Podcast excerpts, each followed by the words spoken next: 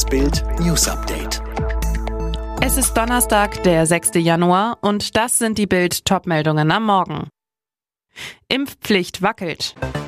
Australien schickt Djokovic nach Hause. Davis als neunter Star positiv. Muss Bayern jetzt komplett in Quarantäne? Kanzler Olaf Scholz war noch nicht mal offiziell im Amt, als er zum Schnellmarsch Richtung Impfpflicht blies. Bei Bild TV verkündete Scholz Ende November, bis Jahresende würden im Bundestag die ersten Anträge für eine allgemeine Impfpflicht gestellt. Doch das war einmal. Inzwischen heißt es, eine Verabschiedung der Impfpflicht im Parlament sei frühestens Ende März möglich. Kriegt die Ampel etwa kalte Füße? Vieles spricht dafür. Großer Widerstand formiert sich vor allem bei der FDP. Eine Mehrheit der Liberalen ist gegen die allgemeine Impfpflicht, so ein FDP-Grande zu Bild. Heikel für die Impfpflicht. Britische Studien belegen, dass selbst bei Geboosterten der Schutz vor einer Omikron-Erkrankung binnen nur zehn Wochen nachlässt. Immer neue Impfungen wären die Folge. Diese Erkenntnis bestärke ihn in seiner grundsätzlichen Skepsis gegenüber einer allgemeinen Impfpflicht, sagt Unionsfraktionsvize Carsten Linnemann. Auch FDP-Justizminister Marco Buschmann machte bereits in der Zeit klar, wenn das Impfen absehbar nur für zwei, drei Monate helfen sollte, dann spricht das eher gegen eine Impfpflicht. Stundenlang zogen sich die Einreisebemühungen von Tennis-Superstar Novak Djokovic in die Länge. Dann fiel die Entscheidung. Nein. Die wohl ungeimpfte Nummer eins der Tenniswelt darf nicht nach Australien einreisen, um in Melbourne das erste Grand Slam Turnier des Jahres, die Australian Open, zu spielen. Das bestätigte am späten Mittwochabend deutscher Zeit Australiens Gesundheitsminister Greg Hunt. Das Visum für Novak Djokovic wurde gecancelt, so Hunt. Das ist das Ergebnis einer Überprüfung der Ausnahmeregelungen, die von der Regierung des Staates Victoria ausgestellt wurde. Mr. Djokovic konnte die geeigneten Beweise nicht vorlegen, die für eine Einreise nach Australien notwendig sind. Wenn jemandem das Visum gecancelt wird, muss er das Land verlassen. Ja, es ist hart, aber es ist fair. Es ist eine Regelung für alle, so der Gesundheitsminister weiter. Am Flughafen der Down Under Metropole war Djokovic zuvor stundenlang von Grenzschützern verhört worden. Ob Djokovic australischen Boden schnell wieder verlässt oder noch im Land bleibt, während seine Anwälte versuchen, die Entscheidung aufzuheben, ist noch unklar. Kasachstan brennt. Und jetzt sagt eine von Russland geführte sogenannte Sicherheitsallianz der kasachischen Diktatorklicke um Putin-Freund Nursultan Nazarbayev militärische Hilfe zu.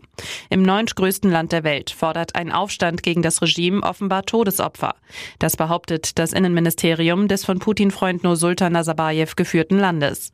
Demnach sollen mindestens acht Polizisten und Soldaten der Nationalgarde getötet worden sein.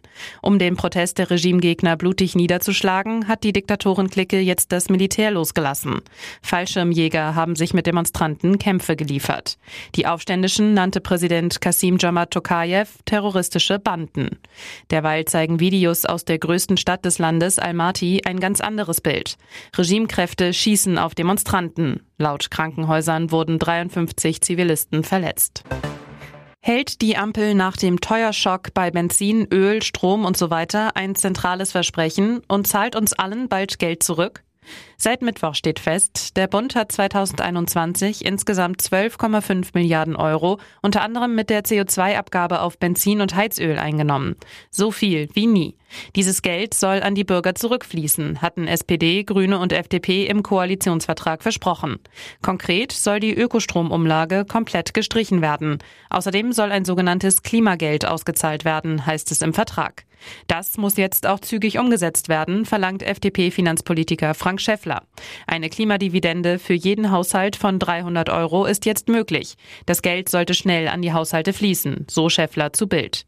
FDP-Fraktionsvize Lukas Köhler. Wir arbeiten an einem Plan, wie der Staat das Geld zurückzahlen kann, ohne Gruppen zu benachteiligen, die besonders unter höheren Preisen leiden.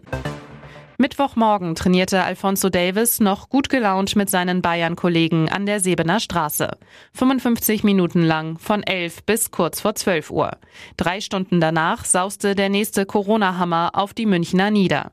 Nun hat es auch Davis erwischt. Das gab der Verein gestern kurz nach 15 Uhr bekannt. Es geht ihm gut, er befindet sich in häuslicher Isolation, heißt es in einer offiziellen Mitteilung des Rekordmeisters. Damit befinden sich nun neun Bayern-Stars in Quarantäne. Ob sich der Linksverteidiger im Liebesurlaub mit seiner Freundin in Mexiko angesteckt hat und die hochinfektiöse Omikron-Variante hat, ist noch unklar. Falls ja, muss möglicherweise die komplette Mannschaft in Quarantäne. Grund, Davis hatte Kontakt mit den Kollegen. Heißt, der Rückrundenauftakt am Freitag gegen Borussia Mönchengladbach müsste abgesetzt werden. Nach Bildinformationen wartet die DFL nun auf eine Entscheidung des Münchner Gesundheitsamtes. Sie hat die Sportgene ihrer Eltern geerbt. Jess L. Agassi, die Tochter der Tennislegenden Steffi Graf und Andre Agassi, zeigt sich durchtrainiert im Schnee. Auf ihrem öffentlichen Instagram-Profil posiert die leidenschaftliche Hip-Hop-Tänzerin bauchfrei vor einem riesigen Eiszapfen. Dann in der Gondel und kurz vor der Skiabfahrt. Nicht nur ihre Fans sind von den wachsenden Social-Media-Aktivitäten von Steffis Tochter begeistert. Auch Papa Andre hat ihre Bilder auf seinem Profil geteilt. Ein klares Signal, die flügge gewordene Jess L in die Gesellschaft einzuführen. Eine herrlich glückliche Familie. Alle weiteren News und die neuesten Entwicklungen zu den Top-Themen gibt's jetzt und rund um die Uhr online auf Bild.de.